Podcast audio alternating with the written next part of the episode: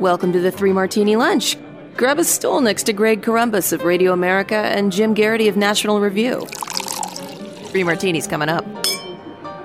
Really glad you're with us for the Tuesday edition of the Three Martini Lunch. We have a good, good, and bad martinis for today. Jim, let's start right in with the good. As we've said many times, despite it being fifty-fifty, despite terrible approval ratings for Joe Biden, it's going to be tough for Republicans to actually win the majority. They have to play defense in a lot of places, and we feel like some of the candidates who won uh, primaries in critical states might have a tougher time winning general elections than some of the other people who are running. But we're, we are where we are. But uh, Biden is still helping in some ways. In Arizona, where Mark Kelly is now seen as a pretty solid favorite against Blake Masters, but it's still relatively close. Mark Kelly's going to be playing a little bit of defense now, and Blake Masters is going to be playing a little bit of offense, because Mark Kelly was uh, on a T V interview, and one of the simple questions was, what kind of grade do you give President Biden? And this is what we got. Your thoughts on his job. Has he done a good job, do you think? Hey, I, you know, I, you know, I, it, first of all, it's not my job to give him a report card. So, Jim, when it's five or six seconds of just abject stammering and I'm not the person who grades the president, it's not exactly the uh, the rousing team-building effort that the Democrats probably wanted here. But Mark Kelly also knows that Biden is a huge anchor uh, around his party. And if the Republicans could actually stay on message, that might actually do us some good this year. Yeah, so a couple things jump out here. The first is, this strikes me as the soft underbelly of the Mark Kelly campaign. You know, Arizona, as we know, yes, the Democrats have won both Senate seats, but it's not a blue state by any stretch of the imagination. And up until very recently, it was perceived to be a pretty darn red state. Now, we'll see how this shakes out this year. But Mark, you know, the other Democratic senator, Kyrsten Sinema, has very clearly made how she's distinctive from the rest of her party. Maybe not as much as we on the right would want. In the end, she went along with the quote unquote Inflation Reduction Act. And yes, that's foreshadowing our third martini. um, but, you know, you can generally say Kyrsten Sinema really does, you know, stand up to the rest of her party when she thinks it's wrong. They chase her into bathrooms over it. You know, she has disagreed with the party's orthodoxy and she has the scars to prove it. Where does Mark Kelly oppose his party's orthodoxy? And when has he stood up to the rest of his party? And I think somebody, you know, said, like, how do you justify calling yourself an independent or bipartisan? And I said, well, I wrote a letter opposing a bill. I mean, I guess it could be where you could have said verbally behind closed doors. I'm very uh, critical of the rest of my party. I just never do it in public. I never do it in any way that anybody else can see. But trust me. Also, I have a really hot girlfriend who lives in Canada. And I met her at summer camp, and no, you can't see her. Um, that kind of, you know, excuse making. So, you know, the argument is, you know, Mark Kelly, you vote in lockstep with the Biden agenda. Biden is not particularly popular in Arizona right now for good reasons. How do you call yourself as this, you know, in the end, you're a Democratic Party yes man. And that answer is a good example of it, that in the end, you know, there, there are two directions you can go in. You can say, you know what, I'm frustrated with this president sometimes. I wish he had uh, responded more quickly to concerns of inflation. I was frustrated by the withdrawal from Afghanistan. You know, you can make your arguments. And, you know, you'll you'll probably get a little bit of flack. You'll irk, you know, um, Ron Klain and some folks at the White House. But you'll be able to say you're genuinely an independent. And I think that actually would be the better, smarter play in a state like Arizona. Or you can say, you know what, I'm a loyal Democrat. I stand with this president, you know, through thick and thin. I'm not going to turn my back on him now. And you can get some points from your Democratic base for now, but but you can't hem and haw and basically refuse to answer the question. You know, like, you know, they ask, president's approval rating numbers are usually amongst all adult respondents. You don't have to be a registered voter. You don't have to be a likely voter. They ask, everybody's got an opinion on how the president's doing, except apparently Democratic Senator Mark Kelly. You're right, though. He is a lockstep uh, Democrat. There might have been a nomination here and there that he uh, opposed that was already going down because Sinema, Manchin, or both were, were going to vote against it. So even then, it's not exactly a profile in courage. But so, so given his record, he can't really trash the president, but he knows it's a political loser to say nice things about him. If the Masters campaign cannot make hay out of this uh, situation, then their ad team is hopeless. But uh, hopefully they can, because this is just gold when you're, what, less than two months away from a midterm election. All right, let's uh, talk about our great sponsor for today, and that is Backbone. Look, when you're involved in gaming, you want the ultimate gaming experience. So the easiest way to do that is just play it on your phone, and Backbone is the way to go. Now listen up, because Backbone has just released a PlayStation edition of their beloved Backbone one, which was brought to life in collaboration with the PlayStation design team. You simply plug in your iPhone to the Backbone, and you can enjoy console-quality controls as you play console games via remote play or cloud streaming services and App Store games. They did send these Backbone devices to us. They seem really easy to hold, obviously fits in well with your phone. Anybody who's played video games along the way, it seems like an absolutely great fit. So go to playbackbone.com slash martini now to order your Backbone for a limited time and get free access to more than three hundred fifty console games and perks. Backbone is now the official partner of Diablo Immortal. Not only is the game specifically optimized for Backbone, but you will also receive ten dollars of in-game perks. So find your next adventure at playbackbone.com slash martini. All right, Jim, on to our second Good Martini now. And we've had Ron DeSantis in the Good Martini quite a bit lately, mainly because he's looking very, very good in his reelection bid against uh, Charlie Crist. Uh, Charlie Crist has stepped on about as many rakes as you can. In fact, I think just yesterday or very recently, he decided to call Ron DeSantis DeSatan. And since his name is Crist, and as he thinks that's close enough to Christ to say that it's basically Satan against Christ. So, you know, you know that Charlie Crist is really in a healthy place mentally and, and emotionally right now. Uh, but Ron DeSantis looking good in the polls, looking good as a potential twenty twenty-four presidential candidate. And a good way to make a lot of friends heading into a potential presidential race, Jim, is to give other Republicans money. And that's exactly what DeSantis is doing. He's got a huge edge over uh, Crist in cash. Uh, Politico uh, playbook with the story here. Uh, DeSantis earlier this month shifting two and a half million dollars from his political committee to the Florida Republican Senatorial Committee, uh, the campaign arm controlled by the incoming Senate president, Kathleen Pasadomo. Hopefully I'm saying that right. It's the single largest contribution recorded by the committee this cycle. And since its creation back in twenty fourteen, Uh, the Senate uh, President Wilton Simpson, who is running for Agriculture Commissioner, donated two million dollars from his political committee back in July. Republicans already have a twenty-three to sixteen majority in the Florida Senate, but you always want more.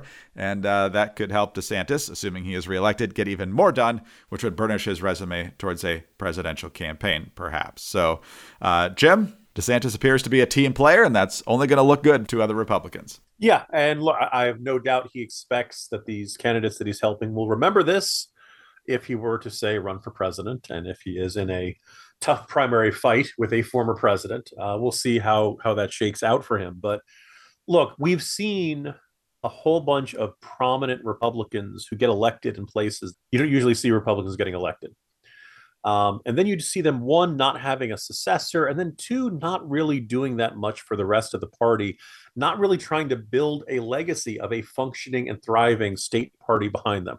Obviously, the Florida Republican Party is riding high right now. They're in pretty good shape. They're not really going to, um, not really in any danger of collapsing, but this is the sort of thing that helps keep Uh, talent in your farm system, to use a baseball metaphor, you know, to keep the uh, potential good candidates of the f- statewide candidates, the future uh, going. And you know, it just is a sign of when you have a phenomenal uh, fundraising advantage, as Ron DeSantis has against Crist, you know, how can you do the most good with it? How can you advance not just your career and what you want to do, but maybe create as many allies as possible to make it as possible to enact your agenda so you can really create a lasting change. The other point I just make observe about the Charlie Crist thing is that, like, look, we've, you know, from going back, ah, his name is Crist. It's kind of like Christ. You know, like we, from the moment he's entered politics, anybody who's, who's got, you know, eyes and spelling can recognize that. There is something unnerving, bothersome about someone who would compare himself. I think if you're a Christian, you kind of recognize that Jesus is really in a category of his own. He really isn't like, oh, I'm kind of like him. No, you're not. Right?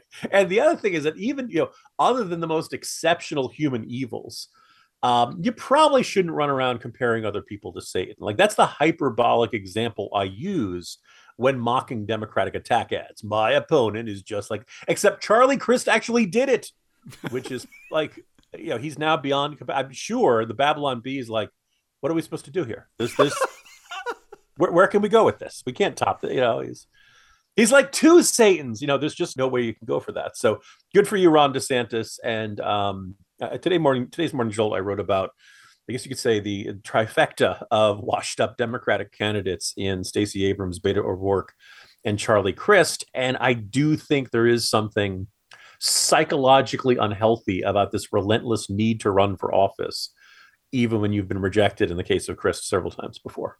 And as uh, the Bible tells us, Jesus Christ is the same yesterday, today, and forever. He's unchanging eternally. And if there's anybody who's not unchanging, it's Charlie Crist, who has held every position on every issue uh, over the last fifteen years. Just ridiculous. All right, on to our bad martini now, Jim. And I'm sure the Biden administration is going to come out today and say, look, inflation's going down, because year over year in August, uh, consumer prices are up eight point three percent compared to last year. But that's down from eight point five percent in uh, July and nine point one percent, which was the peak in June. So that's what they're going to try to say. Uh, the point, though, is is that that's a bunch of garbage, because what we've also learned is that uh, it's mainly gas prices that are fueling the drop here, no pun intended. Meanwhile, uh, grocery costs are still rising, as are costs in just about everything else, shelter, other sectors of the economy. Uh, core C P I is nearing a record at six point three percent, but because the inflation jump really started about this time last year, you're going to see year over year numbers being smaller because last year's was so high. It doesn't mean costs are going down, but the Democrats are going to try to spin that. We've only got one more inflation report before the midterm elections, but watching them squirm here when prices are getting worse in a lot of essentials, just ridiculous. But the, the bottom line here is, is that inflation's not getting better. Yeah, this is one, another case where this is a bad martini for what it says about the state of the country. You can find a silver lining in that I think this will help Republican candidates in the midterm elections, but I really don't want to see my country suffer just so the G O P can do better. Um, before we dive into inflation overall, kind of want to jump talk a little bit about gas prices. I looked it up because, yes, it is not as bad as it was in mid-June when the national average was five dollars a gallon, and you saw lots of parts of the country that it's six dollars, maybe even close to seven dollars in parts of California. As of this morning, the national average is three dollars and seventy cents. Uh, here in Virginia, uh, the average price is three dollars and forty-six cents. That's more than I was paying last time, but I guess in Northern Virginia, it's a little higher. I would not say three dollars and forty-six cents a gallon is cheap. I would not say that three dollars and seventy cents a gallon is cheap. Um, most people are used to paying, at least in this area, between two dollars and three dollars a gallon. So yes, it is down dramatically from midsummer. We're out of the mid- the summer driving season. Demand usually declines in autumn. Uh, kids go back to school. People don't go on big, long road trips and summer vacations and stuff like that. So we would expect prices to be lower, and it doesn't feel normal yet. Now, I, I can run into all kinds of political articles from places like the New Republic saying, well, gas prices are down. Well, they're down, but they're not normal. They're not they're not good. You know, less bad is not the same as good. And I don't think people feel like when they fill up their, they're not fuming the way they used to. It wasn't eye-popping, oh my God, it's gotten so expensive. But I don't think anybody feels great when they're filling up their tank uh, these days. One, and yet, as far as the Democrats are concerned, the issue of gas prices is solved. Probably in some future episode, we'll talk more about the Strategic Petroleum Reserve, which is now getting really low by historical standards in an unnerving way. Um, but just overall inflation. There are two ways of measuring your inflation. You can measure it from year to year, which is the consumer price index number that you most often hear. And then you can compare it to month to month. And this is how Biden was able to say there was zero, infl- uh, zero inflation, zero, zero, zero, zero, zero, zero, zero. Yell, yell, yell, whisper, whisper, whisper, yell, yell, yell. Anyway, that's the Biden uh, cadence there. Um, and yes, it was lower in one month than it was the previous month, but the rate of increase was still going up, right? What it is, is this is the you know, traditional Washington argument about budgeting, in which does a reduction in the rate of increase count as a cut? And if you want that number to go up, then yes, it's a cut and it's terrible and it's draconian. If you want spending to really go down, you're like, no, you're still increasing spending, you know, year after year, year over year, or month over month. What happened was in late summer, inflation got a little bit better than the worst it had been in forty years. Again, slightly less worse is not the same as good. And now what we find this morning is that inflation has one-tenth of one percent for the month, eight point three percent over the past year. And you are correct, Greg. You know, last summer, early fall is when you started seeing uh, inflation numbers really get bad. So it's kind of like creating a higher bar from a year ago to to have these numbers really, really high. Um, either way, any amount of inflation month over month is bad. And I think what, you know, one of the things that this reveals, and this administration has a lot of rhetorical and strategic bad habits. And I think one of them is anytime they get any bit of good news, they spike the football and say that everything is is, is fine. Um, back in, uh, I would say right around the holidays, you know, we had the supply chain issues starting to hit, and, you know, Amazon, U P S, uh, FedEx, all of the big, you know, package shipping companies did this Herculean effort to try to avoid packages not arriving in time for Christmas.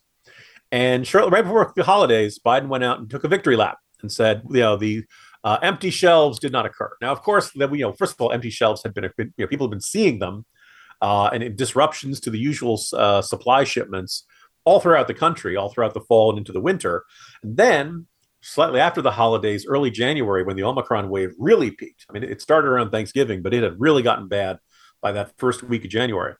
That's when you saw a lot of, you know, empty shelves, in part because the people who make, who drive the trucks and, you know, stock the shelves and all that stuff, they were all out sick with Omicron. So once again, Biden is saying, I did it, I did it, we victory. And of course, things immediately get worse. Last month, Biden is saying, I did it, inflation is beaten, inflation is zero. And now we see a month later, no, it's not beaten. It's gotten slightly less bad.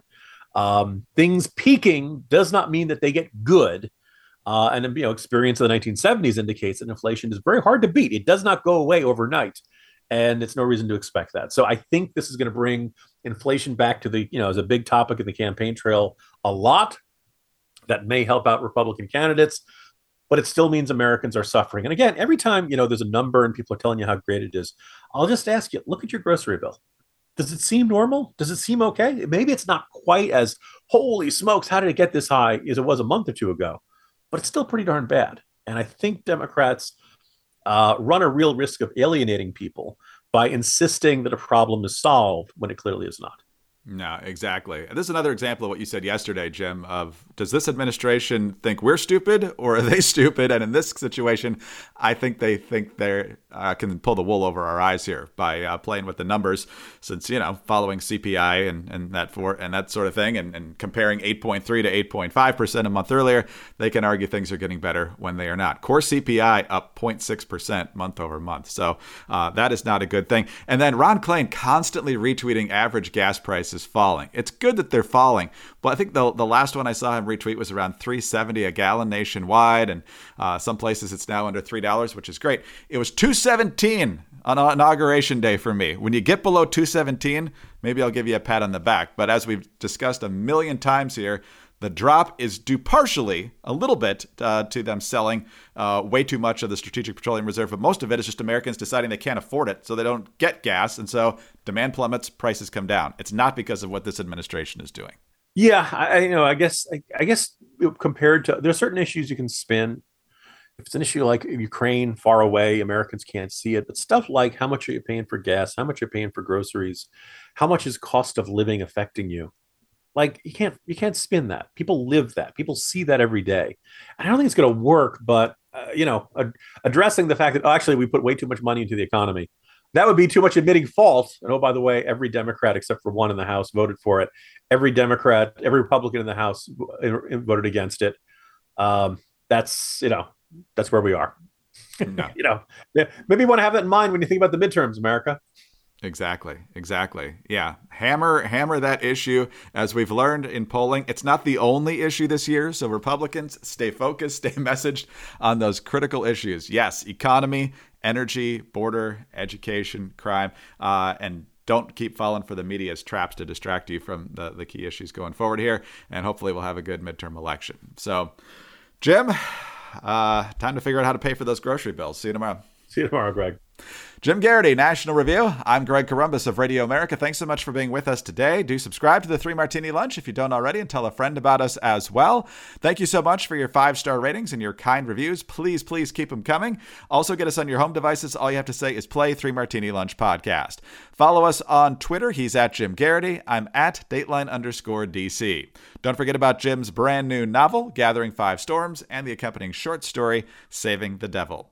Have a great Tuesday and join us again on Wednesday for the next Three Martini Lunch. Much of the media doesn't cover a lot of the most important news of the day. I'm Byron York with The Byron York Show. In the latest episodes, I'm going to discuss how, once again, it is all about Trump, as Joe Biden centers his campaign speech around attacking MAGA Republicans. Also, I talk with Harriet Hageman about her win in Wyoming. She beat Liz Cheney in that G O P House primary in Wyoming. Download, subscribe to my daily podcast. Hear me get right into the news of the day. You can subscribe on iTunes or wherever you get your podcast.